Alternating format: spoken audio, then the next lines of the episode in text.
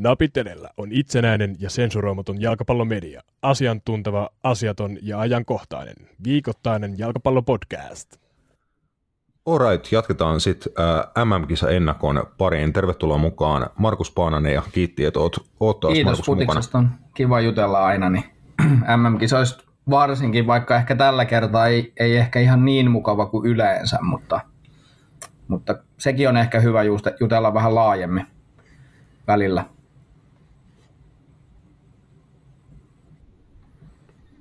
Kyllä,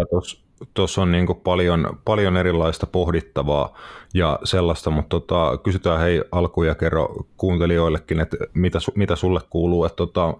tota, vähän ehdin, ehdin kysästä ennen nauhoituksia, että onko lomakausi, kun on toi pieni tauko kotimaisessa futiksessa, mutta huomautit, että sehän on jo uusi kausi alkanut ainakin tuo junioripuolella ja tälle, että sulle ei varsinaisesti tota lomaa tähän väliin vissiin. Joo, usein menee Suomessa niin, että juniorit aloittaa harjoittelee jo vähän aikaisemmin ja sitten edustusjoukkueet pikkasen,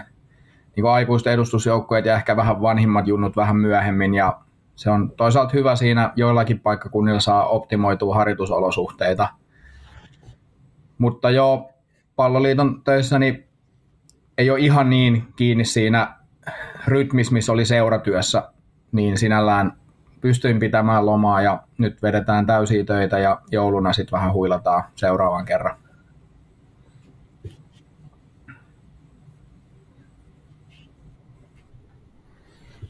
Jeps, ja tässä ennen joulua riittää kyllä näiden MM-kisojen parissa ainakin futista katteltavaksi ja vars, varsinkin keskusteltavaksi, että eiköhän tuossa kisojenkin aikana niin kuin monenmoisia puheenaiheita herää, niin mennään suoraan jakson teemaan, eli sunnuntaina käynnistyviin maailmanmestaruuskilpailuihin. Meillä oli tosiaan viime jaksossakin jo tämmöinen oma pieni tunteen purkausosia, kun pähkäiltiin ja ehkä vähän tuskailtiinkin Roopen kanssa, että miten ollaan niin tässä tilanteessa, että just kerran neljäs vuodessa järjestettävä futisjuhla ei tunnu läheskään niin omalta itseltään. Että vaikea aihe oli käsiteltäväksi, mutta en mä tiedä saatiinko me sitä viimeksi niin jo vähän edes avattua. Mä kuuntelin sen jo ja kyllähän te siinä ainakin purkamaan pääsitte ja on tämä tietysti, tietysti itsellä on tota, opiskeluhistoria yliopistosta kansainvälisestä politiikasta ja sitten tosi paljon tietysti seurannut tietenkin jalkapallo MM-kisoja ja historian tiedossa ja sitten on, on jalkapallo tosi tärkeä, tärkeä niin on, on tämä poikkeuksellinen tilanne. Toki, toki me tiedetään, että on tässä jalkapallo MM-kisojen historiassa aikaisemminkin ollut, ollut tuota, haasteita, eli siihenkin varmaan jossain vaiheessa voidaan vähän sivuta.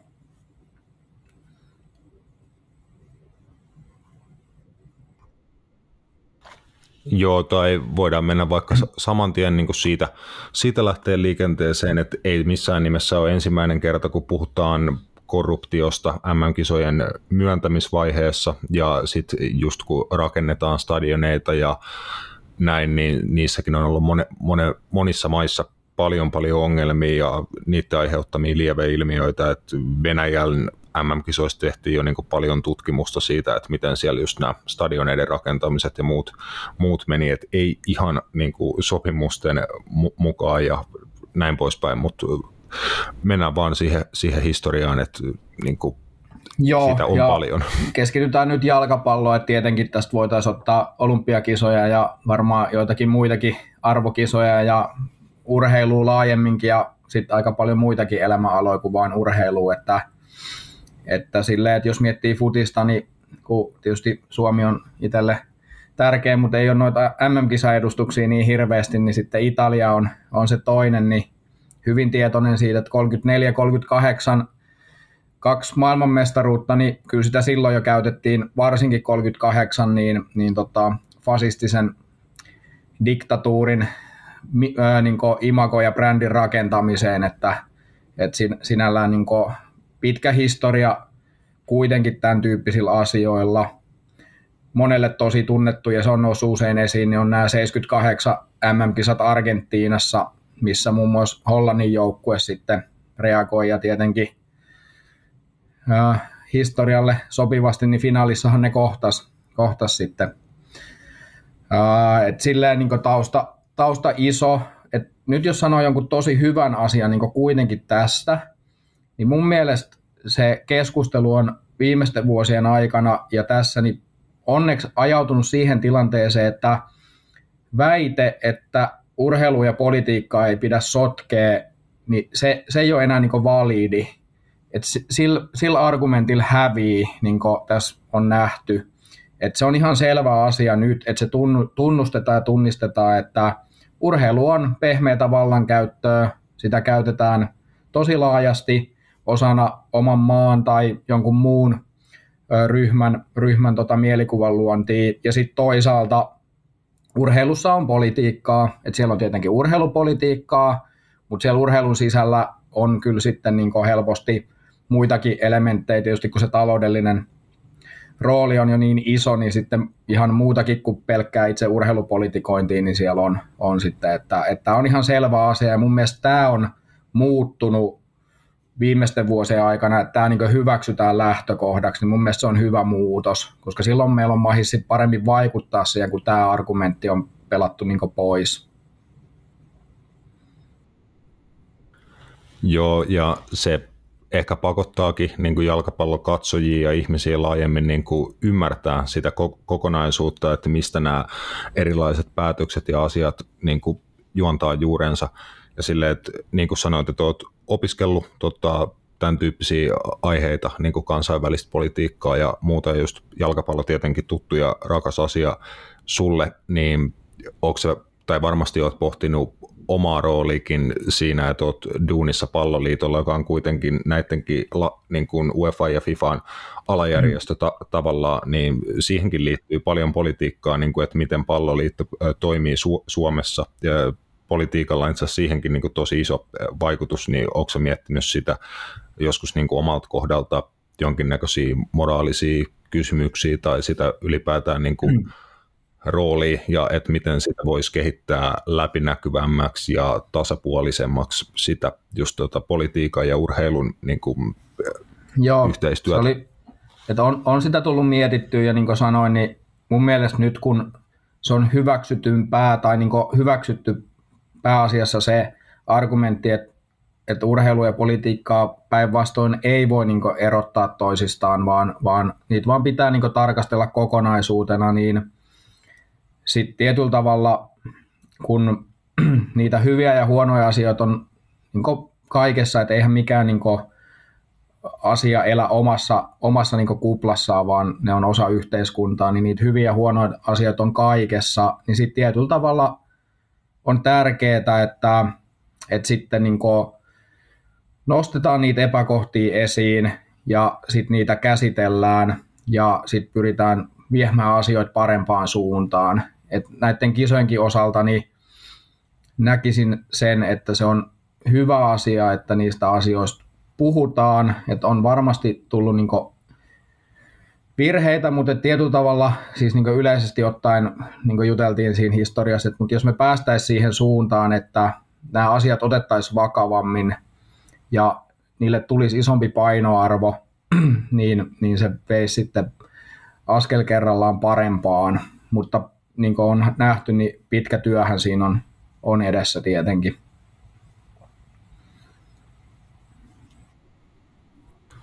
Ehdottomasti, ja mennään sitten hiljalleen niin kuin näihin Qatarin kisoihin, että se, sekin tie on ollut tosi pitkä, ää, en tiedä, about 2010 10 oli, kun Katarille nämä kisat myönnettiin ja silloin uutisointi jo alkoi. En muista koskaan itse esim. ekaa kertaa huomannut jonkun luvun näistä kuolleista rakennustyöläisistä. Mun mielestä oli silloin jo satoja, niin kuin puhutaan niin kuin ensimmäisistä vuosista, mm. kun, äh, kun siellä kun alettiin näitä stadioneita rakentaa ja muuta, niin tämä on ollut pitkän pitkä prosessi, mutta nyt me niin oikeasti ollaan täällä. Sunnuntaina siellä aletaan pelaa jalkapalloa, maailman parhaat jalkapalloilijat on siellä, siellä on faneja ympäri maailmaa ja kaikki nämä, niin kuin, tässä tulee, se lyö meille kaikille naamalle, että tämä on todellisuutta, että ne kisat niin kuin pela, pelataan siellä, niin lähdetään ottaa niihin kiinni ihan vaikka tällä, tällä pohjustuksella, että mikä on niin kuin sun yleiset fiilikset tuosta kokonaisuudesta tai miltä susta niin kuin tuntuu, että me niin kuin ollaan, ollaan lopulta täällä? Joo, mun mielestä se on tässä niin tosi tärkeää tehdä selväksi, kun tässä todennäköisesti tulee niin niiden näkökulmien monipuolistakin tarkastelua, niin ne kisat Kataris on ongelma, ja nyt kuitenkin voidaan sanoa, että ne nyt siellä pelataan, kun ne muutaman päivän päästä alkaa, joten sinällään sille nyt ei enää voi mitään, että se on niin realismi. Että sitten tietyllä tavalla niiden asioiden ylläpito, että mä kuitenkin pidin siitä Team Sparvin näkökulmasta ja yleisestikin ottaen, jos jotain on niin tapahtumassa, niin sitten pyrkii kuitenkin nostamaan sitä esiin ja vaikuttaa, sit, koska sitten se vaikuttaa siihen tulevaisuuteen. Ää, niin, niin tässä on se tilanne tosiaan, että näitä asioita on tärkeää pitää yllä ja pyrkii nyt vaikuttaa, että voidaan tehdä tulevaisuuden eteen niissä asioissa. Eli, eli selkeästi näissä on ongelma näissä kisoissa, mutta sillä, että ne pelataan ne kisat nyt tuolla, niin mä en usko, että sille nyt enää kukaan voi mitään. Kyllä, ja aloitetaan vaikka niin kuin niistä, niistä ongelmista, mitä toi aiheuttaa jalkapallolle. Että se, että kisat myönnettiin Katariin, niin tarkoitti, että niitä ei voida pelata kesällä sääolosuhteiden vuoksi, koska siellä on jotain hitto 50 astetta lämmintä niin kuin kesäaikaa. Nytkin siellä on joku semmoinen raikas kolme femma, varmaan suurin piirtein, missä niitä kisoja pelataan, mutta se, että kisat pelataan kesken kautta, on tuonut aika monenlaisia kysymyksiä ja haasteita niin kuin jalkapalloseurojen arkeen, ja silleen se ehkä näkyy noilla viimeisillä kierroksilla ennen kisojen alkamista, että joku saattoi vähän säästellä itseänsä jotain pelaajia ehkä ressas, että jos tulee loukkaantuminen just ennen kisoja ja mikä vaikutus sitten niin kuin tällä on loppuka- loppukaudelle, niin se just on ehkä mun kaikista niin kuin ikävin puoli, että jalkapallon mm. pitäisi olla se jännittävin asia, asia tässä ja jotenkin tuntuu, että siitä on niin kuin vie, tulee vähän semmoinen fiilis, että näin nyt on pakko niin kuin pelata tästä pois, pois alta. Että ei, varmasti silti niin kuin viimeksi aika paljonkin Ropenkaa puhuttiin, että ää, tämä on niin tärkeä asia jalkapalloilijoille. Ei se tietenkään vie sitä varmaan mm.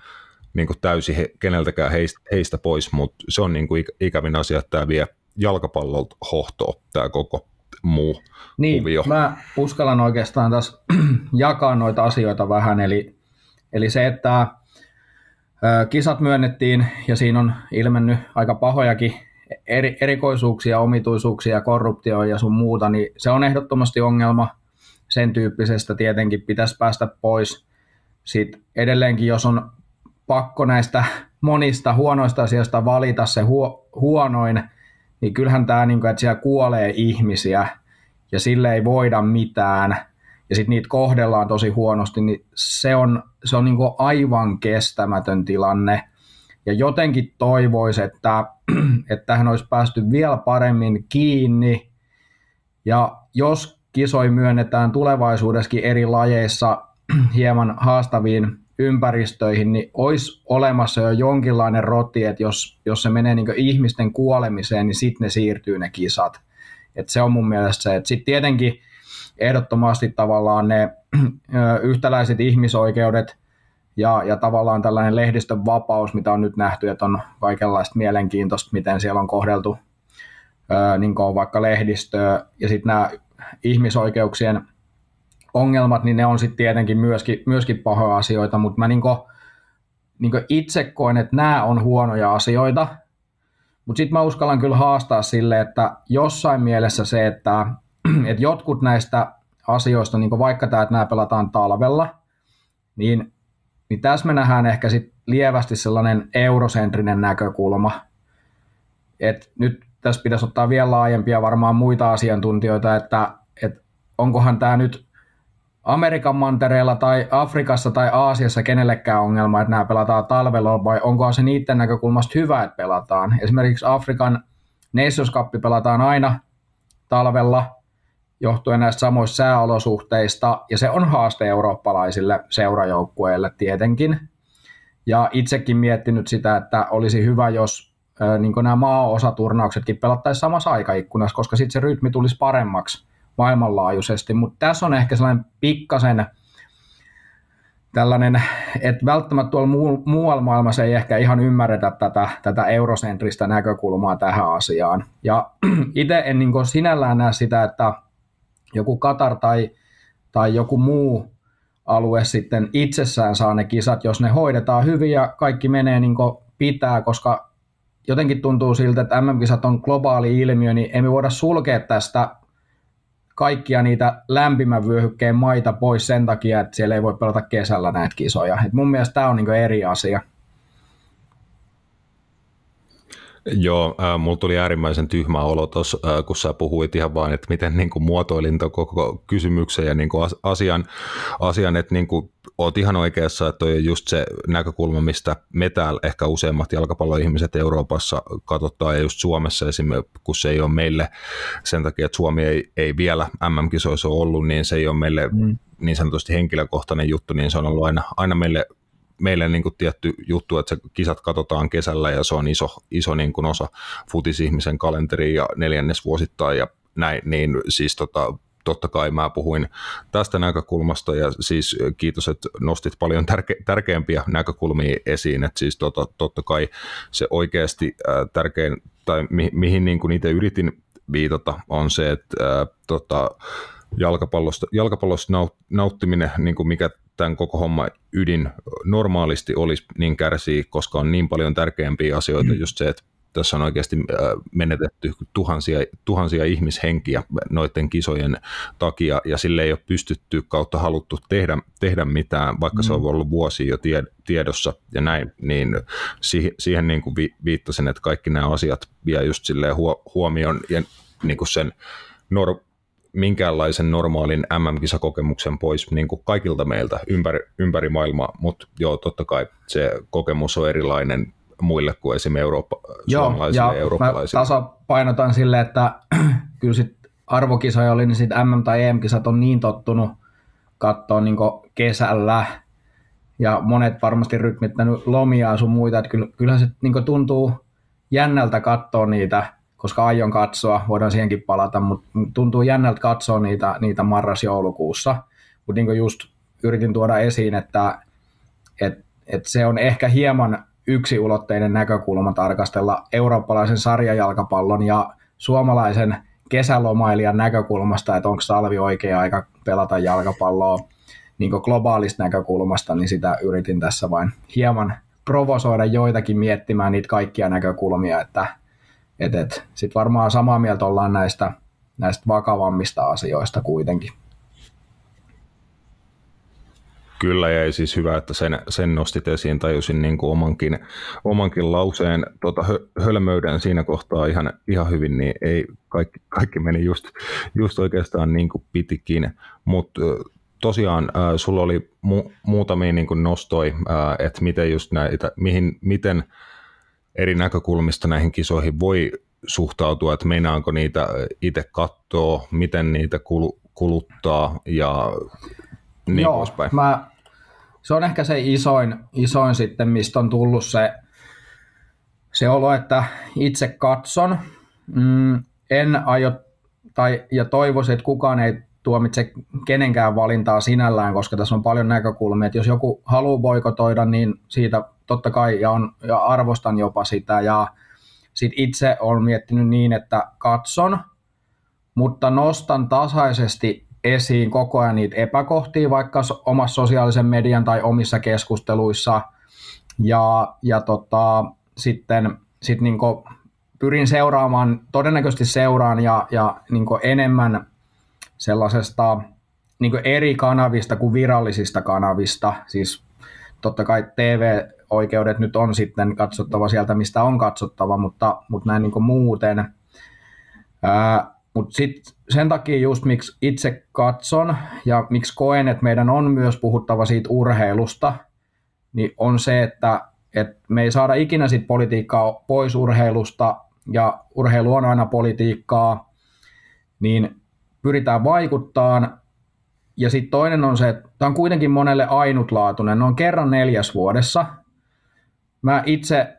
tajusin tai ajattelin niitä pelaajia, jotka on valittu ja ne on niin fiiliksissä ja niiden sukulaiset ja perheet ja ystävät on niin fiiliksissä ja sitten kun joku ei pääse, niin on taas tosi pettynyt ja surullinen, niin ainutlaatuinen kokemus joillekin pelaajille, ehkä ainoa mahis elämässä. Sitten Messi ja Ronaldo viimeinen, viimeinen ehkä iso, no eihän niistä koskaan tiedä, jos ne vielä taas kahden vuoden päästä on Copa Amerikassa ja EM-kisoissa, mutta kuitenkin MM-kisoissa aika lähelle, että voi olla viimeinen, niin onhan se mahtava tarina, ansaitsisi enemmän huomioon. Mutta sitten tuli mielenkiintoinen näkökulma tuossa itse asiassa tänään, kun juttelin yhden seuratoimijan kanssa, joka kertoi, että hänellä on lapsi, joka on 11-vuotias. Ja sitten itse mietin just sitä, että vitsi meillä on se tilanne, että et, et, et, ja sitä on tutkittukin, että merkittävimmät kokemukset on just siinä 10-12 ikävuoden ympärillä, jotka jää mieleen, ja sieltähän mekin on ne omat suosikit keskimäärin löydetty, niin, niin tietyllä tavalla se ei ole oikein, että me pilataan heidän sukupolvikokemus sen takia, että joku meni myöntämään kisat ja sitten joku on hu- järjestänyt niin huonosti, niin jotenkin niin se tuntuu niin epäreilulta, että sen pitäisi odottaa neljä vuotta, että se saa katsoa MM-kisoja ilman, että joku koko ajan sanoo, että on niin kuin, että, ky, että, yrit, että kuitenkin sit katsoisin sitä urheilua myöskin urheiluna ilman, että sit niin kieltäytyisin näkemästä sitä todellisuutta ja ottamasta sitäkin esiin. Mä luulen, että jälleen kerran voi aika monessakin asiassa näin sanoa, mutta me ollaan onnellisessa asemassa siinä, että me ollaan suomalaisia ja asutaan Suomessa, että ne lähetykset, mitä me näistä kisoista katsotaan, on yleisradion lähetyksiä. Mm. Sekin on tavallaan politiikka, niin kuin ollaan jo paljon puhuttu, että urheilu ja politiikkaa ei voi erottaa toisistaan, niin se, että MM-kisat näkyy Yleltä, joka on veronmaksajien rahalla niin kuin tuotettu TV, TV-tuotanto, niin sekin on tavallaan poliittinen päätös ja voi antaa jotain niin kuin suuntaa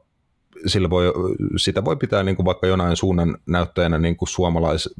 suomalaisen urheilun tai jonkun puolesta. En tiedä, niin kuin, niin kuin sanoit, niitä on vaikea erottaa toisistaan, mutta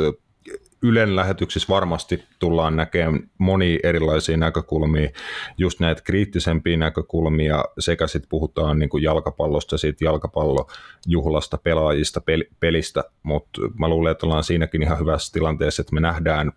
ihan tai niin kuin ehkä mahdollisimman realistinen kuva versus sitten ehkä se ihan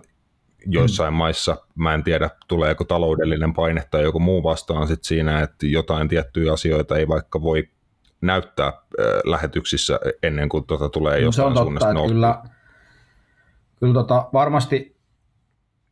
Yle käsittelee niitä asioita niin yleisestikin ottaen, niin sit silleen, tuo, tuo myös niitä muita näkökulmia ja se on hyvä.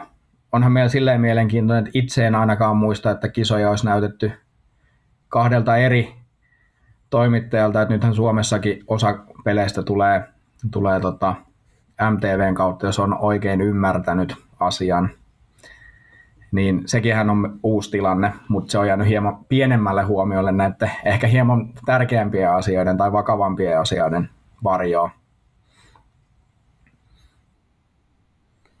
Joo, itse asiassa multa on jäänyt kokonaan välistä, tai ainakin muistista lipsahtanut ihan kokonaan, että mä niin kuin käsittäisin ainakin, että Yle näyttää kuitenkin kaikki pelit, mutta sitten ilmeisesti on jotain Se voi olla, että se on noin. Mäkään on niin tarkkaan kattonut, eli nyt joku, me on parempia asiantuntijoita taas kuuntelijoissa kuin puhujissa. Joo, ja tämä voidaan selvittää vaikka si- siihen mennessä, kun tuota niin. jakso tulee ulos, niin kuin lopet, lopet, kuuntelijoille tämä meidän, meidän juttu tuokio loppuu, niin tässä varmaan on tietoa jo siinä, siinä kohtaa tarjota. Mutta joo, äh, mennään sitten pikkasen eteenpäin, että otit jo tuossa niin lyhyesti esiin Tim Sparvin näkökanna ja niin kuin viime jaksossa Roben kanssa puhuttiin siitä, että mitä urheilijoilta niin kuin vaaditaan ja kuinka se on välillä niin kuin aika tekopyhää, että mitä me urheilijoilta vaaditaan versus sitä, että mikä se on se reaktio, kun joskus vaikka urheilijat ja urheilutoimijat koittaa tuoda tämmöisiä vaikeampia asioita esiin, niin se reaktio on aika niin kuin päinvastainen välillä, että ei kukaan sitten niin kuin tuntunutkaan haluavankaan kuulla mitään, mitä he, heillä on sanottavaa, niin mikä on niin kuin sun, sun näkemys siihen, että minkälaista vaikutusta – urheilijoilla ja urheilun parissa toimivilla ja tietenkin myös esim. mediassa niin kuin me, meillä voi olla, olla siihen, että miten muokataan niin kuin näkökulmia ja annetaan näkökulmia tällaisten vaikeiden asioiden ympärillä. Mielestäni se on hyvä, että on tullut äh, tiedostavampia urheilutoimijoita ja urheilijoita ja, ja he uskaltaa sitten tuoda fiksusti asioita esiin, eli se on, se on hyvä suuntaus Ja nythän tässä tietysti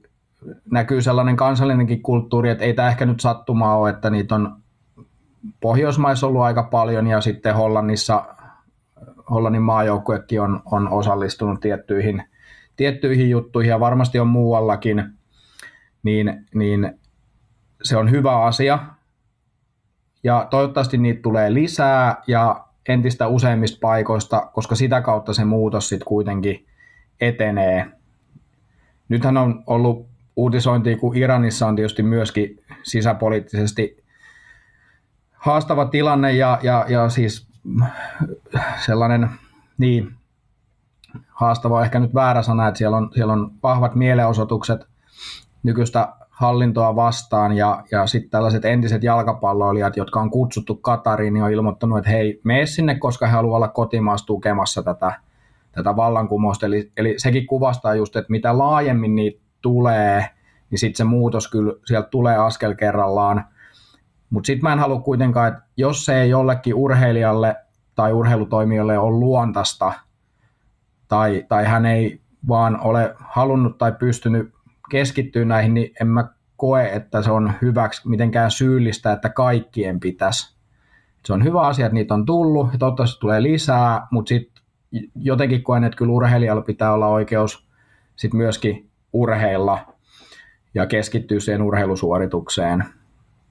Et, et siellä on kuitenkin tietysti myös, en tarkoita, että eikö nuoret voisi olla tiedostavia, mutta monet on tosi nuoria ja ne keskittyy vähän niin kuin tavallaan siihen omaan uraansa ja jalkapallon edistämiseen, että, et en, en koe, että sitä voi niin kuin mitenkään vaatia kaikilta. Kyllä, ja tuosta mitä puhuit Iranista ja siitä, että se on aika iso, niin kuin, iso teko pelaajilta ottaa kantaa tietyis, tiettyihin asioihin ja nimenomaan, että jos sä oot tietyn maan kansalainen, että siitä oli hyvä esimerkki, että Tampereellakin ää, tällä kaudella miesten kakkosta, kakkosta tähdittänyt entinen Iranin mies Milad Sanidpor on näitä asioita kommentoinut ja Ilveskissojen pelissäkin otti kantaa tota, näihin mie- mielenosoituksiin ja poliisin tekemiin väkivaltatekoihin ja tappoihin sun, sun muuta niin hän itse kommentoi aamulehdessä, että hän on saanut tappouhkauksia näiden kommenttien jälkeen, ja se voi olla realiteetti, niin kuin, että jossain maissa tällaisiin asioihin kantaa ottaminen ja vallan vastustaminen, niin kuin se johtaa tappouhkauksiin tai sitten pahimmillaan ihan vaikka konkreettisiin asioihin, niin kuin joka uhkaa niiden pelaajien tai jalkapallo-urheilutoimijoiden niin kuin perhettä, terveyttä ja elantoa, niin se just, että ei ihmiset välttämättä käsitä, että minkälaisia seurauksia niin pahimmillaan tuollaisilla jutuilla voi olla, niin niitäkin tärkeää nostaa esiin, että se on parhaimmillaan tosi tosi roh- rohkeita tekoja ja nimenomaan tosi epäitsekkäitä tekoja nostaa esiin noita, noita asioita, mutta äh, mitä sä toivot kisojen aikana näkeväs pelaajilta, jalkapalloliitoilta, erilaisilta toimijoilta, toivotko näkeväs jotain? Ja mm,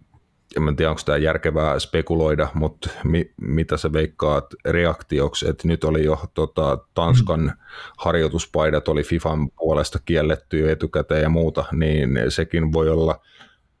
mä en tiedä, onko kierrotermi sanoa, että mielenkiintoista, että mitä tapahtuu, että jos joku käyttää tota omaa alustaansa ja ilmaisee mieltään siellä kisojen aikana näkyvästi, niin mitä tekee ää, A, FIFA, B, Qatar, ja näin poispäin. Niin. Joo, on, onhan se tilanne tosi herkkä ja tietysti sama kuin kaikissa, kaikissa tota, kun tässä on tietynlainen konfliktitilanne tavallaan, että on, on erilaisia näkökulmia, miten, miten kisat pitää suorittaa, suorittaa, niin se synnyttää sitten sellaisia tilanteita, niin tietenkin pitää olla tosi tarkka myöskin siinä, miten kommentoi tai, tai miten tulkitsee, tulkitsee sitten asioita, että et, et, et toivoisin, toivoisin sitä, mitä olin sanonut tuossa, kun puhuttiin urheilijoista, että tietyllä tavalla se vastuu, että ne asiat menee hyvin, niin on, on siellä ylempänä, eli se on siellä järjestötasolla. Ja tässä siinä tämän lähetyksen tai meidän keskustelun alussa niin viittasin siihen, että, että kun jotain on jo tapahtunut tai ollaan tietyssä pisteessä, niin, niin sitten pitää niin keskittyä, että miten siitä pystytään etenemään. Eli tietyllä tavalla se vaikuttaminen se pitää olla tosi aikaisessa vaiheessa. Ja, ja sitten tavallaan siihen vaikuttamiseen pitää niin sille saada mahdollisimman laaja joukko tukea, jotta sillä on merkitystä. Ja sitten se voi ottaa vuosia tai vuosikymmeniä, että niitä muutoksia tulee, mutta sitten se on vaan aloitettava. Eli tarkoitan sitä, että sellaiset niin ehkä yksittäiset reaktiot jossain kohdassa, ne ei ole välttämättä niitä kaikkein parhaita sen muutoksen aikaa saamiseksi, vaan ensin muodostaa sellaisia koalitioita, niin kuin esimerkiksi MM-kisojen ö, kaksivuotisen, että et MM-kisot olisi joka kahden vuoden välein, vaikka siinä oli tiettyjä, miten ne sitten organisoidaan, niin ei ole ehkä niin yksulotteinen se, mutta kuitenkin niin siinä syntyi Euroopan ja Etelä-Amerikan jalkapalloliiton yhdessä tekemä niin työ, että he ei halua tätä, niin se on niin tarpeeksi vahva koalitio silloin viemään jotain muutosta tai estämään jotain epäsuotuisaa muutosta.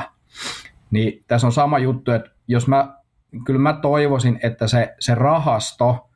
mistä maksetaan korvauksia niiden kuolleiden työntekijöiden äh, niin perheille tai omaisille, niin kyllä se on niin jotenkin tuntuu, että se on niin minimi, mikä pitäisi saada aikaan.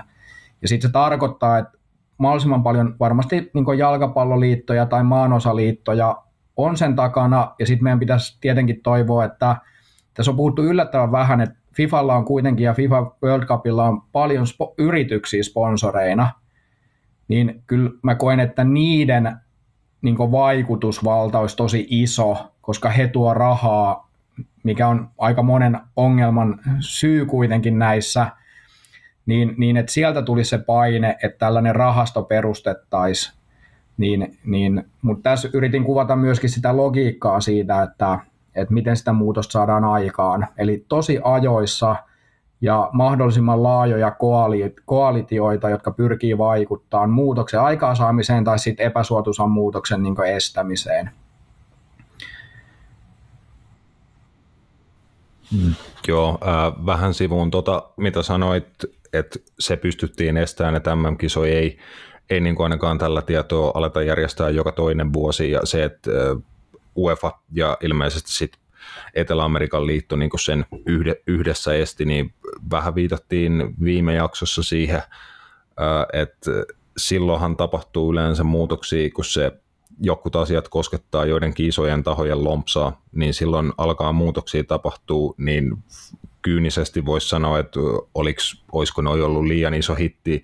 UEFan ja Etelä-Amerikan jalkapalloliiton lompsalle, jos mm. ne kisat olisi otettu pois tai niiden merkitys jollain tasolla pienenisi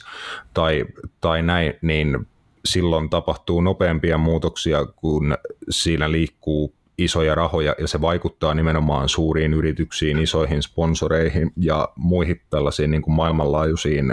vaikutusvaltaisiin tahoihin. Joo, totta kai. Totta kai tuossa on tietenkin taustalla se, että, että molemmilla on menestyvä oman maanosan turnauskonsepti, joka sit olisi tietysti joutunut erilaisen tilanteen eteen. Ehkä sitten kuitenkin, missä ei ehkä ole niin selkeästi löydettävissä, toki sieltäkin se löytyy, koska nyt me varmaan päästään sitten tähän maksimiin, että ei tätä taloutta voi irrottaa myöskään tästä politiikasta tai urheilusta, että ne, nekin on sitten aina kytköksissä, mutta ehkä kuitenkin tämä Superliigan ö, käynnistyminen ja aika pikainen loppuminen niin oli ehkä sellainen esimerkki, että siinä, ei, siinä oli vielä vahvemmin sellainen kansalaisyhteiskunta ja ehkä sitten jopa niin valtiotasollakin ja se oli niin ehkä huonosti valmisteltu, niin siinä sitten se, se reaktio. Toki siinäkin olisi, oli kyse pitkä, taas jos siinäkin tarkastelin, niin totta kai siinä oli kyse myöskin jossain määrin niin taloudellisten etujen uudelleen organisoinnista, mitä sitten sitten laajalti vastustettiin, että et sitten siellä taas oli varmasti jollain muulla muunlaisia etuja, mutta siinä oli ehkä myöskin sellainen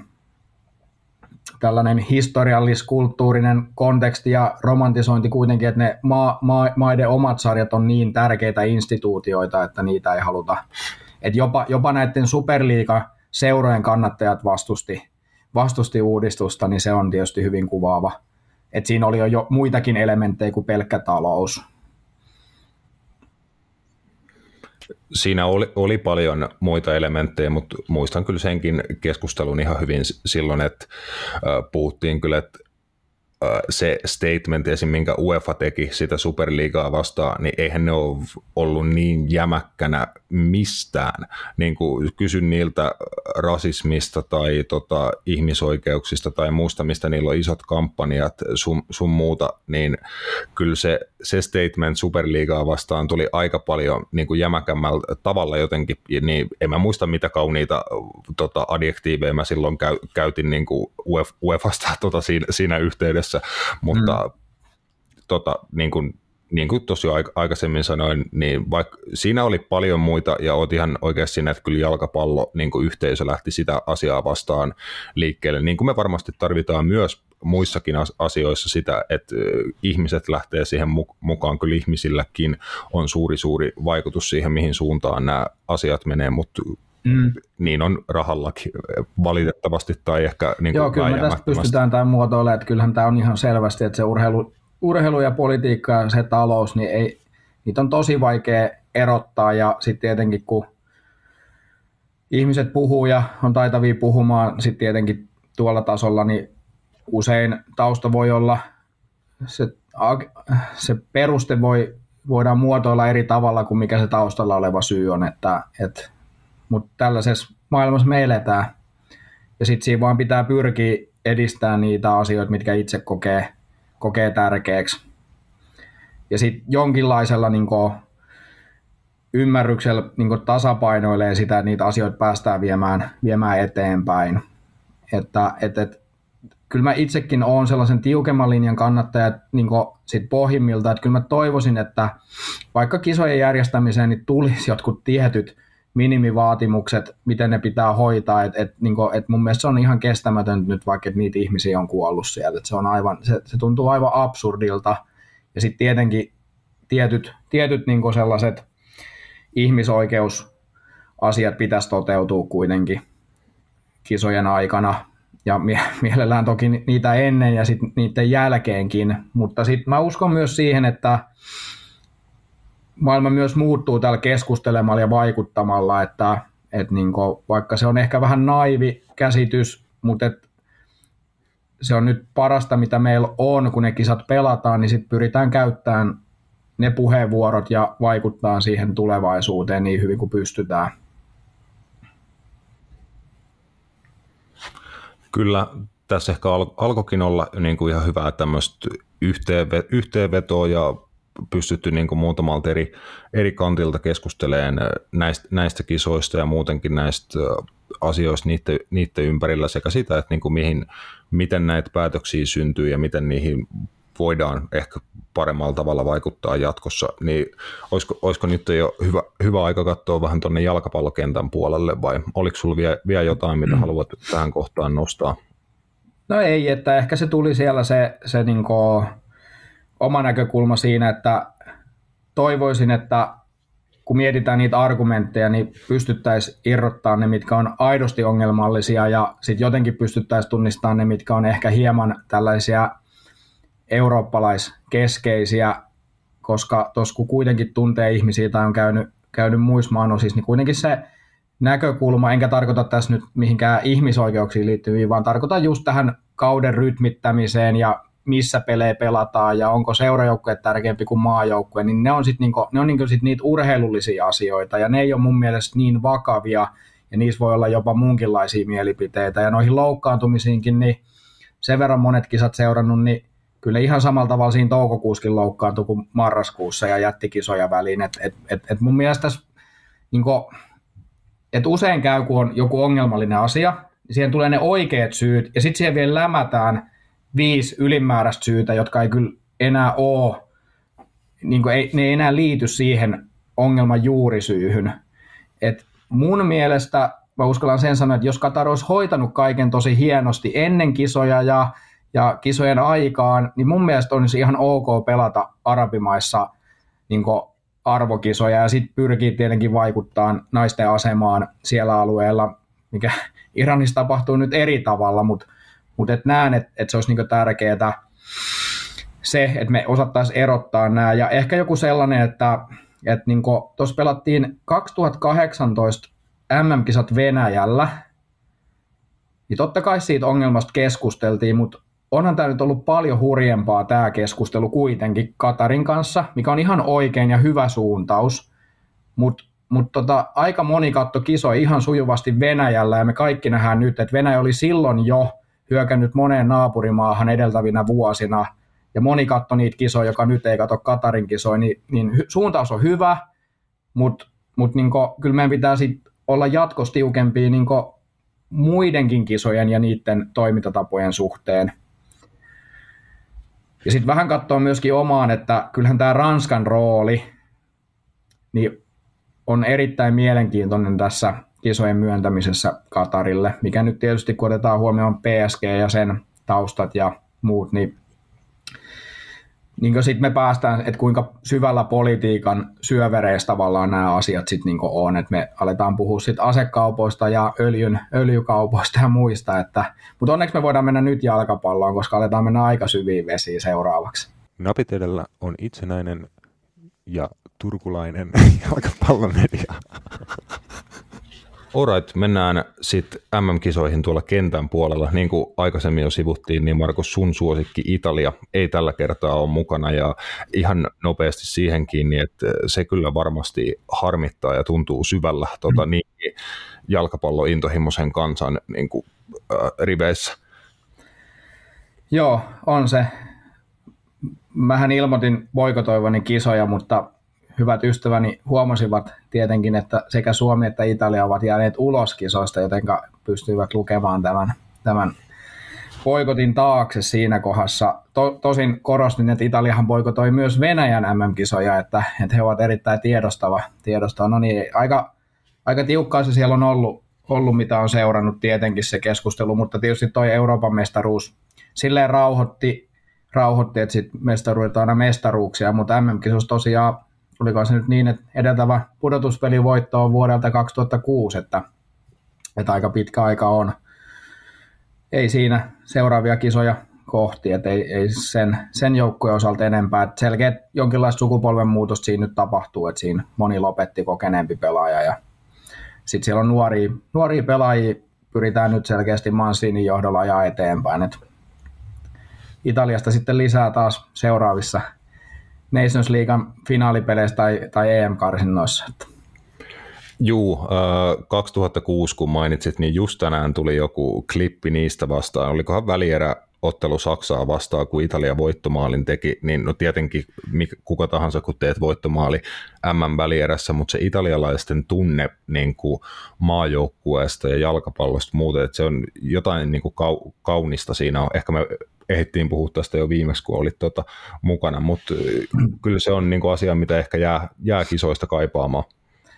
Joo, kyllä se, se on tietysti sellainen perinteinen jalkapallomaa, niin ne on, ne on mahtavia maita kuitenkin, vaikka kiva nähdä uusiakin toki ja hienoa, että jalkapallo leviää ja se, se vahvistuu, mutta, mutta just tuossa ehkä se, kun sanoit tuosta, niin itselle 90 ja 94 kisat on, niin just kun viittasin siihen niihin nuoriin lapsiin, että kyllä, kyllä heillä sitten kuitenkin kaikki nämä vaikeudet ja huonot puolet tietää näissä kisoissa, niin heillä heil on sitten kuitenkin lapsina oikeus nauttia samalla tavalla kuin me on nautittu siitä Fabio Crosson laukauksesta takanurkkaan M-välieräs, mikä on mun yksi suosikki pelejä 2006 M-välierä, niin yksi. Jos multa kysytään top kolme, niin se on, se on ainakin siinä top kolmessa. Mulla ne oli ehkä vähän semmoiset välikisat. Ne oli niinku just aikaa, kun oli itse lopettanut niinku ainakin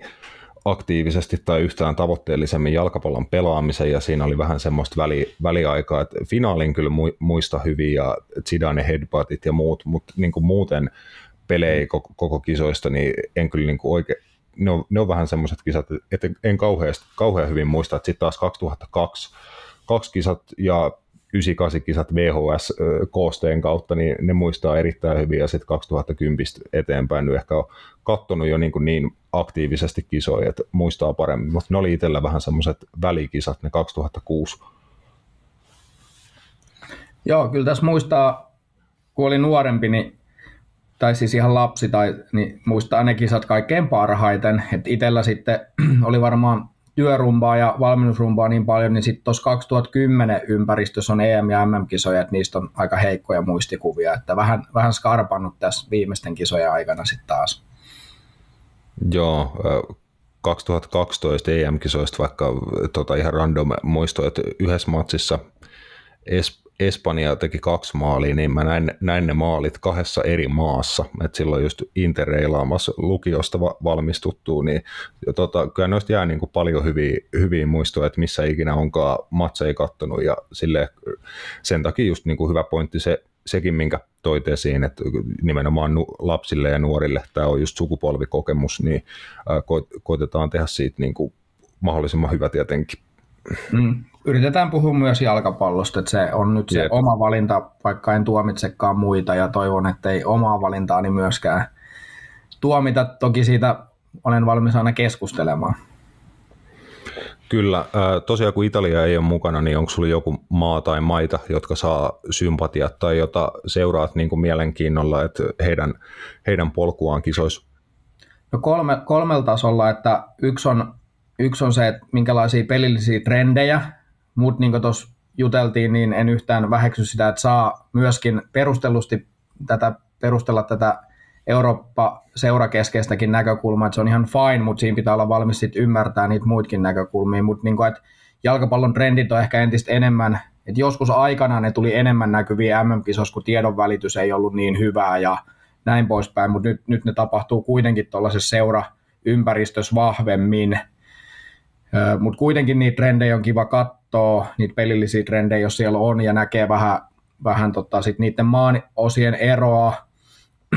ehkä edelleenkin. Ja tässä on tosi eniten ehkä mielenkiinnolla sitten, kun ehkä niitä nyanssitrendejä tai niitä pelin evoluutiojuttuja ei tule enää niin paljon MM-kisoissa kuin ne menee nykyään seurajalkapallon kautta. Toki niitä on nähtävissä todennäköisesti, mutta sitten on tosi, itse seuraan tosi mielenkiinnolla sitä, että et jatkuuko Euroopan niin hallinta. Eli, eli 2010 Etelä-Afrikan kisat ensimmäinen kerta, kun eurooppalainen maa voittaa muualla kuin Euroopassa järjestetyt kisat, ja sitten se toistui 2014, ja, ja sitten Venäjällä niin sit oli jo aika hurja se, nyt en muista ihan varmaksi, mutta kahdeksan joukossa ja kuuentoista joukossa, niin se eurooppalaisten osuus oli tosi iso. Ja jos tuossa jossain kohdassa hieman vaikka Afrikka sai kiinni ja oli, oli pääs vähän pidemmälle, niin nyt viimeisimmät MM-kisat on mennyt aika, aika Eurooppa johdolla, mikä johtuu siitä, että, että Euroopassa jalkapallo kehittyy kovaa vauhtia ja, ja sen takia, sen takia tota, on mielenkiintoista nähdä, että pystyykö nyt Etelä-Amerikka tai Afrikka tai joku muu sit, niin rikkoon tätä, tätä rintamaa. Et se on, ja sitten kun kysyit tätä, niin vastataan siihenkin, niin yksittäisistä maista, niin, niin kyllä sit Uruguay en voi sille mitään. Et on muitakin maita, joita symppaa, mutta mut sitten tällaisena yhteiskunta historia seuraajana, niin sitten tuo Uruguay on huikea kolmen miljoonaa ihmisen maa, ja sitten ne riippuen keneltä kysyy, niin kaksi tai neljä maailmanmestaruutta siellä, ja sitten kuitenkin kun katsoo jälkeenpäin noita kisoja, niin siellä on kuitenkin ihan hyviä sijoituksia sen jälkeenkin ollut vielä. Viimeisimpänä sitten ne 2010 neljä sijaa, ja nyt, nyt Uruguay on vielä sellainen, siellä on muutama Suores, Cavani, muutama muu Kodin, kokeneempi vikat kisat, ja sitten on Nunesta ja muut, Valverde ja muutamia nuoria, että niillä on ehkä nyt sellainen jengi, että nyt, nyt on niin sauma. Et seuraava on sitten ehkä sitten ottaa taas aikaa, että nyt on, nyt on ehkä sellainen aika otollinen hetki, jos, jos ne meinaa pärjätä, niin nyt olisi paikka iskeä. Mä oon vähän samoin linjoilla tuon Etelä-Amerikan kanssa itse asiassa, kun tuossa tuommoisen jonkinnäköisen niin MM-kisa bracketti täytteli Ylen futistietä ja skabaa, niin siinä mä sain välierä, välierävaiheeseen kolme eteläamerikkalaista, yhden, yhden eurooppalaisen ja sekin on meidän tota, pohjoismainen kaveri Tanska. Mun, veikka, mun veikkausten mukaan toki niin aika hatusta, hatusta heitetty niin kuin ar, arvontatuloksista ja näin poispäin. Mutta voimme ehkä sen, senkin takana seistä, että kyllä eteläamerikkalaiset on vahvoja suorittajia perinteisesti kisoissa ja kaikilla noilla kolmella, Argentiina, Brasilia ja Uruguay, on, on kyllä vahvat, vahvat joukkueet. että voi hyvin olla, että Euroopan niin kuin va, valta vähän, vähän niin kuin lipsuu näissä, näissä kisoissa – Mut mainitsit, mainitsit tuo aikaisemmin, että iso, iso juttu on tietty toi Leo Messi ja Cristiano Ronaldon viimeiset kisat. Et puhutaan enemmän Messistä ja Argentiinasta kohta ja lähdetään vähän tonne justinsa niin kuin veik- veikkailee ja ennustaa sitten vielä enemmän juttuja, mutta tosiaan Cristiano Ronaldolle myöskin mahdollisesti viimeiset MM-kisat, että hän ilmoitti jo, että tulee pelaamaan tulevissa EM-kisoissa. Se on hienoa, kun hän voi ilmoittaa, että niin kuin pelaa 39 tai 40-vuotiaana EM-kisoissa, että se on niin kuin ilmoitusluontoinen luontoinen asia, mutta ilmeisesti se näin on. Mutta hän niin kuin pohjusti näitä kisoja – aika erikoisella tavalla, että kauden ensimmäinen 90 tuli TV-studiossa Piers Morganin haastattelussa, että siellä vähän valotti erilaisia ongelmia tämän alkukauden aikana. En mä tiedä, onko se ehtinyt seuraamaan tätä tilannetta tällä viikolla ollenkaan, että niin kuin Ronaldo avasi aika mielenkiintoisella tavalla pelin jo tuo niin kuin kentän ulkopuolella. Mm. Joo, yleisestikin ottaen, niin kuin, vaikka, vaikka puhuttiin tässä, että on hyvä, että urheilijat on tiedostavia ja urheilutoimijat, mutta ehkä tarkoitettiin enemmän sitten tällaisissa niin yhteiskunnallisissa asioissa ja tasa-arvoon tai, tai ihmisten hyvinvointiin liittyvissä asioissa, että ehkä en arvosta tätä valveutuneisuutta avata seuran sisäisiä asioita noin yksityiskohtaisella tasolla ja, ja jopa niin loukkaavasti. Et tapa oli tyylitön ja myöskin ajoitus e-, erikoinen ja en tiedä, oletko ootko itse ehtinyt katsoa niitä reaktioita, kun siellä on sitten vaikka Bruno Fernandes samassa kopissa, niin aika, aika tota, mielenkiintoista nähdä, että, että pääseekö Portugali ton, niin kuin, ton yli. Et on ollut tunnettu hyvästä joukkuehengestä ja kurialaisesta puolustamisesta. Cristiano Ronaldokin par, niin kuin, on, on niin kuin, vaikka silloin kun voittivat Euroopan mestaruuden, niin niin se työmäärä tuntuu, että se on isompi ollut maajoukkueessa kuin seurajoukkueessa. Toki se on valmentajien roolitusta myöskin, että on välillä vapauksia ehkä seurajoukkueessa, mutta mut jännä nähdä, että pääseekö Portugali tuosta yli tuosta tilanteesta, mikä näyttäisi olevan muutamien videoklippien perusteella kuitenkin sellainen, että hieman hajoittaa sitä toiminnan, toiminnan tota henkistä tasapainoa. Joo, ja ilmeisesti se hajotti niin kuin Ronaldon metabolisen tasapaino, että hän on tänään ollut reeneistä poissa tota, vatsavaivojen takia, että et, niin kuin, ehkä, ehkä hänellä itselläkin toi ressi ja itse ladatut paineet mennyt, mennyt niin kuin lopulta tuonne vatsaan asti. Hmm. Joo, kyllä se varmasti, ehkä, ehkä hän ei osannut, ehkä hän ei vaan osannut ajatella valitettavasti etukäteen, miten, miten myös myös niin hänelle varmaan tärkeät joukkuekaverit saattaa reagoida, koska olihan toi niin urheilumaailmassa poikkeuksellinen, että sitten tollasia on totuttu kuulemaan sit niin elämänkerroissa kymmenen vuotta tapahtuneiden jälkeen. Ja ehkä sisäisesti varmasti voi käydä Manchesterissa sitten johtoportaan kanssa sit keskustelua, mutta mut ehkä foorumi, foorumi ja ajoitus oli ja tapa taisi olla kaikki nyt vähän niin vääriä. Kyllä, että enemmän se on sitä, että haluaa sitä omaa imagoa suojella. Ja siihen hän tietenkin tavallaan pystyy, koska hän on jalkapalloilijana ja niin urheilijana niin iso niin kuin hahmo, ei sitä vaikea niin kuin edes ymmärtää, että kuinka niin kuin vaikutusvaltainen henkilö hän, hän on, että mikä miljoonia ja miljoonien massa, massa häntä seuraa, mutta joo, sitten tota toi hänen, hänen niin kuin hyvä kaverinsa Piers Morgan, jolle hän haastattelu antoi, niin oliko tänään twiitannut, että seuraavassa pätkässä on Messistä jonkinnäköistä tavaraa, joka tulee hänen mukaan luomaan isoja otsikoita, että tämä saattaa mennä vielä tässä viikon edetessä mielenkiintoisemmaksi ne lainaukset, mitä sieltä mm. saadaan irti, että mä en jotenkin mitenkään näe, että tämä voi millään tasolla vaikuttaa muuta kuin huonosti Portugalin saumoihin näissä kisoissa. Totta kai toi sekoittaa pakkaasia joukkueen sisäisesti ja Ronaldo lataa itsellekin niin kuin järkyttäviä paineita, niin jos hän niin kuin Messistä jotain tuossa puhuu, niin mä luulen, että se ropisee ainoastaan niin kuin Messi ja Argentiinan laari. Joo, Messi on ollut näissä pääsääntöisesti sujuvampi näissä, niin minkälaisen mielikuvan hän, hän antaa sitten ulospäin. Ja vaikka tässä nyt kritisoitiin Cristiano Ronaldoa ja ihan perustellusti ja jostain muistakin asioista voi kritisoida, niin kyllähän tietysti on yksi kaikkien aikojen parhaita jalkapalloilijoita, jos vaan tarkastellaan jalkapallon näkökulmaa, että, että sitten tietysti jos nyt ja kun tulee noista Messistä lausuntoja, niin ilman näitä Manu-lausuntoja, niin mä olisin niin jossain määrin voinut sen ymmärtää koska tuossa saadaan tuollaista mielenkiinnosta kaksintaisteluasetelmaa luotuu tuohon turnaukseen, koska he, heillä on niin menestyksekäs ja samaan aikaikkunaan osunut ura, että et sinällään niin se, se olisi ollut sellaista ihan tyylikkäästi tehtynä, niin se olisi ollut ihan tällaista niin urheilun ja jalkapallon tällaista kulttuuria nostattavaa, että tietysti jos se on nyt tehty tyylittömästi, niin sittenhän se ei ole kiva juttu, mutta jos se olisi tehty, tehty niin sitten me olisi saatu sellaista kaksintaistelua, tai no näköjään tullaan saamaan tätä kaksintaistelua, mutta mut ehkä sitten se olisi ollut kiva saada silleen, ehkä vähän paremmilla arvoilla, mutta katsotaan minkälaiset ne lausunnot ennen kuin tuomitaan. Joo, kyllä, mutta Arge- Argentiinasta ja Messistä sitten enemmän, että itselle tuli vähän, vähän niin kuin jälkijunasta ja pätkä silmiin, mutta taisi olla siitä heidän Copa Amerikan voitosta, että Messin pitämä puhe ennen ottelua joukkueelle kapteenin puhe, että miten toi siinä esiin, että täällä on olla, ollaan oltu karanteenissa monta viikkoa erossa per, perheistä ja sitä joukkueen niin kuin yhteistä tavoitetta, merkitystä toi esiin. Se oli niin kuin äärimmäisen inspiroiva puhe, minkä hän piti kopissa. En tiedä, onko, onko tullut sulle vastaan, mutta se, se hetki, ne kisat ja miten esim. argentiinalaiset, niin kuin hänen joukkuekaverit puhuu Messistä ja siitä, että muun muassa Ronaldon joukkuekaveri seurajoukkuetasolla tällä hetkellä Lisandro Martinez sanoi, että he, he lähtee sotaan Messin puolesta, niin kun katsoo sit niinku, kuinka laadukas Argentiinan joukkuekin on, ehkä vähän niin kuin jää tutkan alle siinä, että se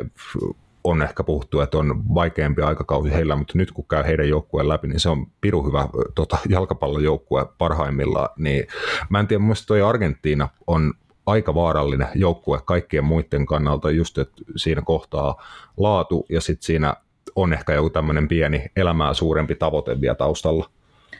Joo, kyllä Argentiinalla on laadukas joukkue, ehkä, ehkä puolustus,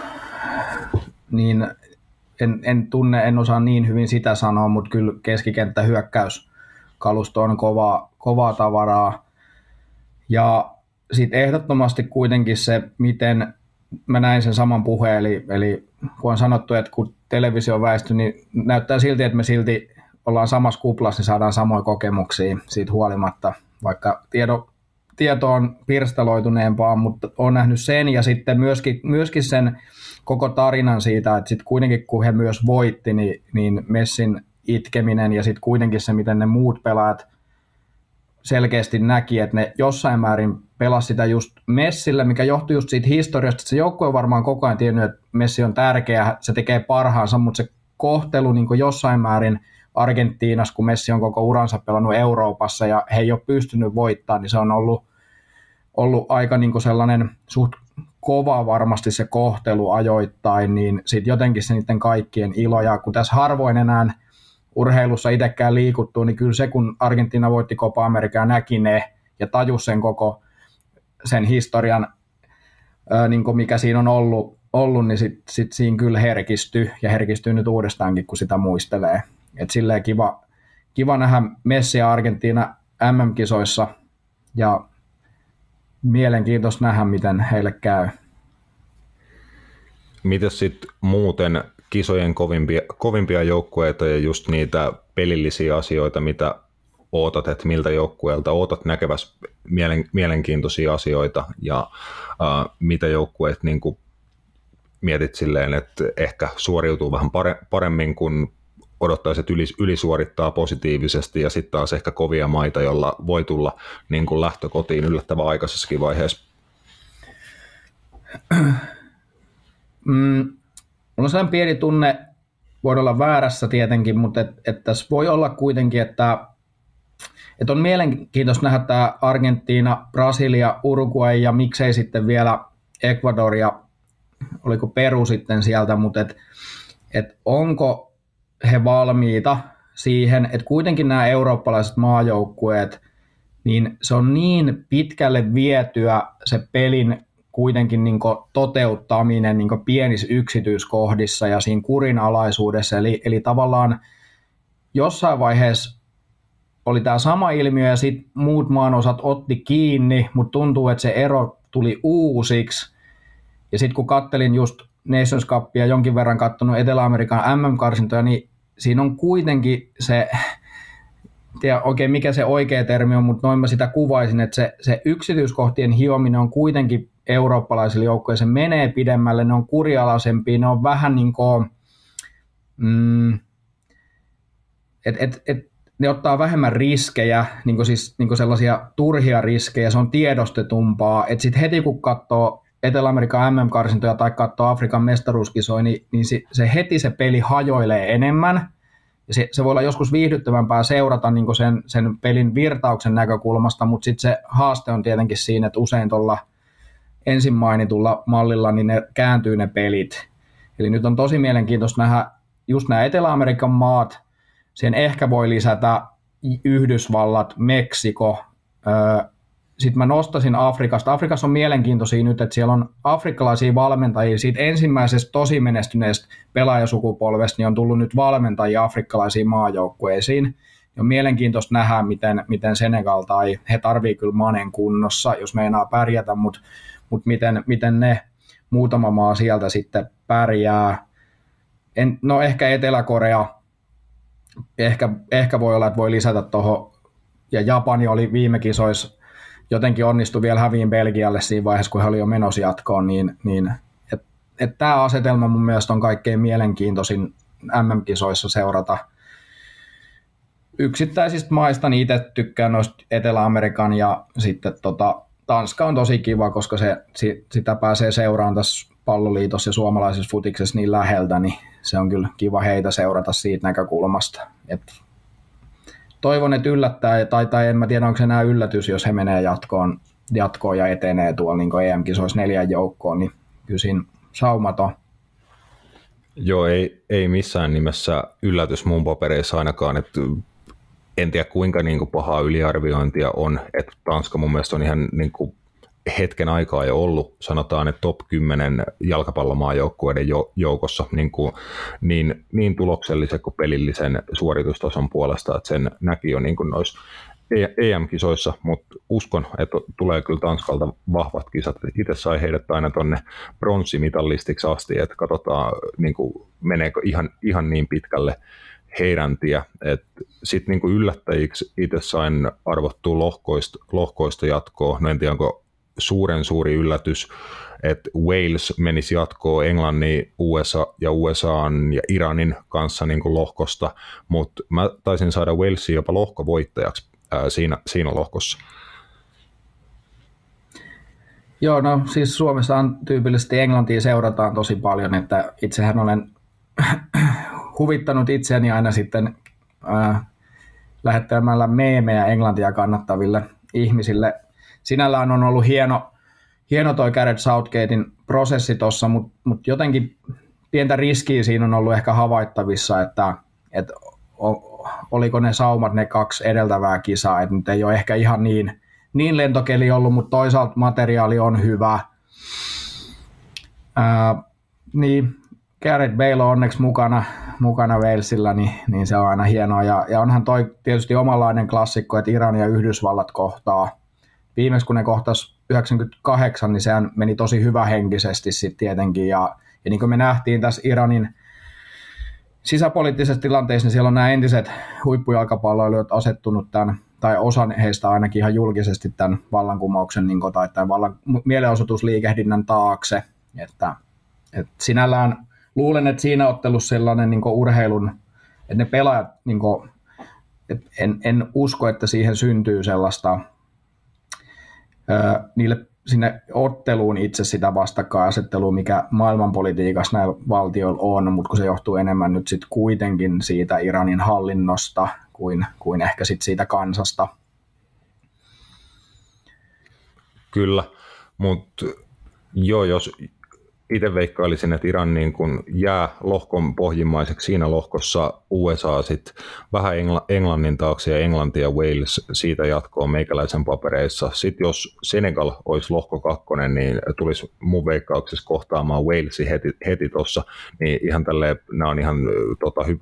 hypoteettisia fantasiaskenaarioita, mutta äh, niin kuin mie- mielenkiintoinen tämmöinen pien, pieni eurooppalainen valtio, tosi iso kansallistunne, yhteenkuuluvuus Walesissa ja just he on tosi vahvasti jalkapallomaajoukkueen takana ja sitten tietenkin Senegal, niin kuin suuri, suuri valtio Afrikassa, tuore Afrikan mestari, niin mm. äh, jos pitäisi tosta, tosta parista veikata, että kumpi ehkä tämmöinen niin kuin, äh,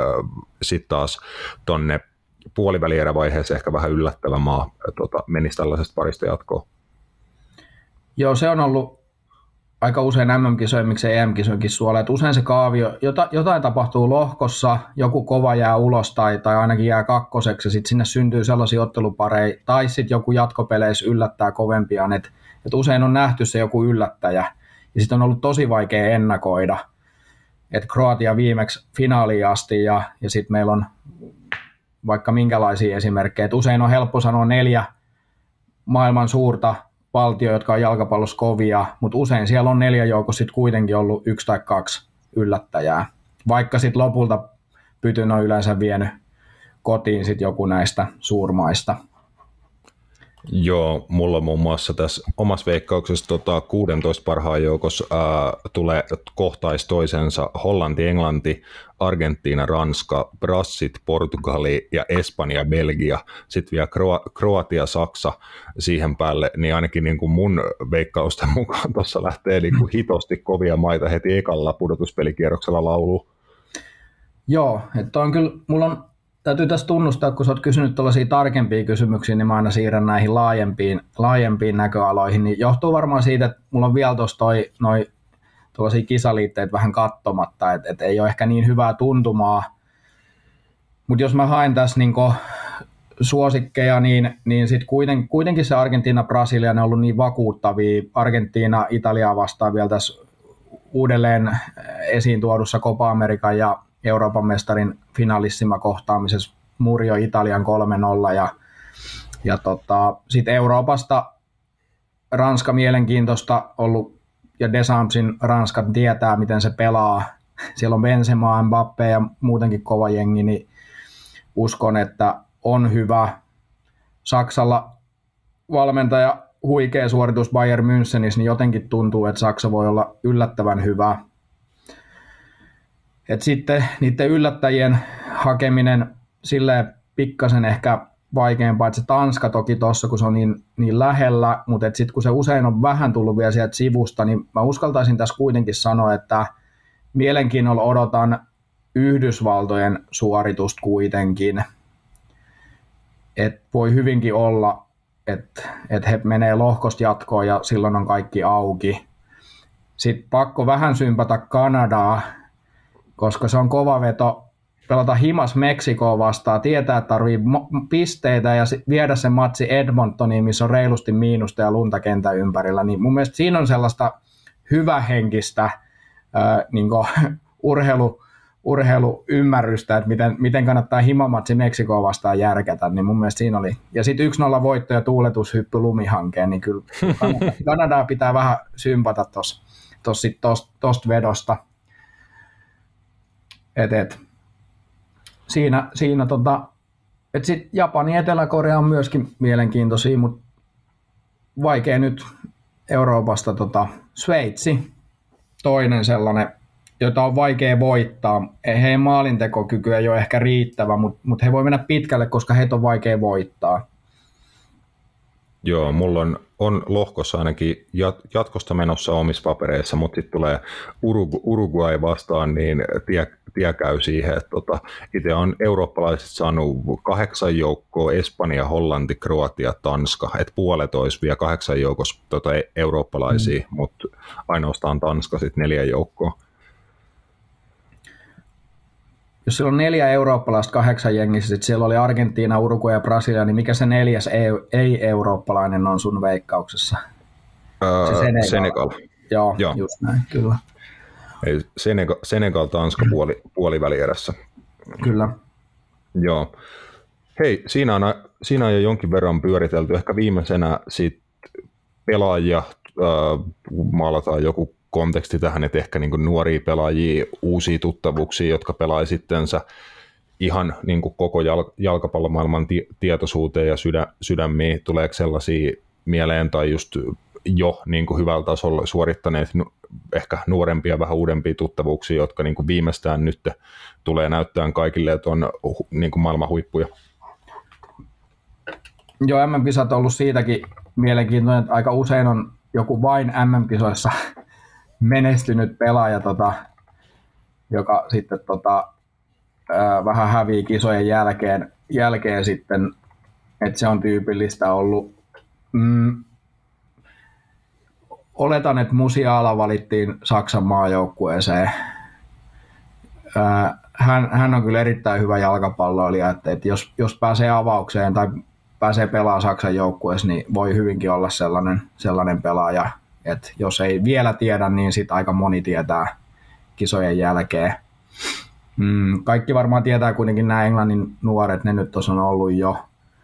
Et sitten en tiedä kuinka moni tietää, mutta eikä ollut hirveän hyvä kausi, kausi tota Joao Felixillä, mutta et tässä, tässä tota pienessä kriisi Portugalissa, niin voi olla nyt sauma, sauma yhdelle tähdelle sit nousta, nousta esiin, että on hyvä pelaaja, mutta Atletikos on ollut ehkä vähän vaikea kausi, niin siinä on toinen ja, ja tota, mm, niin, sitten siellä on paljon pelaajia, jotka ei päässyt, päässyt kisoihin, että sit, no, ei, en ehkä osaa sitten sanoa ketään nyt sinällään muuta, että ei, ei tunne tarpeeksi hyviä nuoria pelaajia tuolta Kyllä niitä varmasti tulee esiin tässä kisojen aikaa ja niin kuin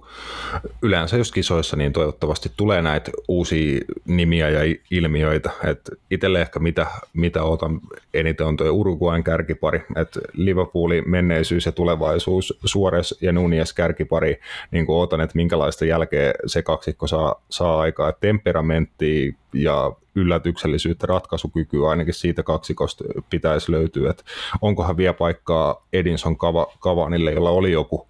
loukkaantuminen muistaakseni mm. tuolla La Liigan puolella, mutta jos, jos onkin, niin kyllä tuolla kärkiparilla voi mennä Uruguay pitkälle. Mm. Samaa mieltä, kyllä, kyllä, kyllä tota,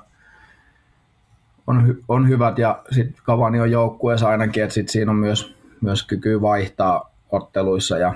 ja se voi olla ihan suoresille ja kavanille molemmille, ettei ihan täysin 90 tuu mm. kummallekaan, niin voi olla etu, jos, jos peluttaa näin.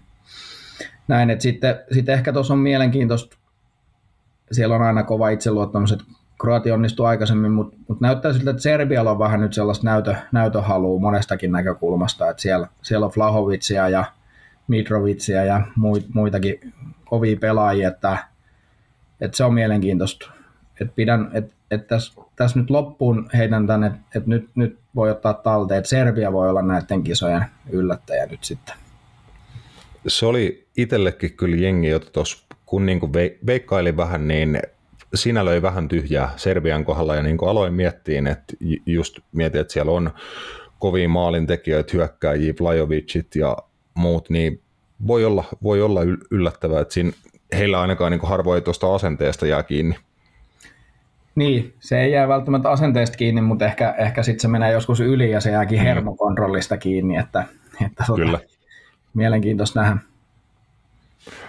Jes, hei, kiitos paljon Markus. Tässä tuli, tuli kaiken näköistä jonkin verran toivottavasti niin kuin tärkeää asiaa ja toivottavasti siitä oli joillekin kenties jotain niin kuin omiin, omiin pohdintoihin niin kuin suun, suuntaa ja apu, apuakin vaikka, mutta tota, jos ei, niin ainakin kuulit, kuulitte meidän aatoksia tota, vähän reilun tunnin, tunnin verran niin, niin jalkapallosta kuin sitten tuolta tuolt sen ympäriltä. Mutta ki, kiitti, vielä, kiitti, kiitti vielä, että olit, olit messissä ja tervetuloa uudelleen. Joo, kiitos tosi paljon.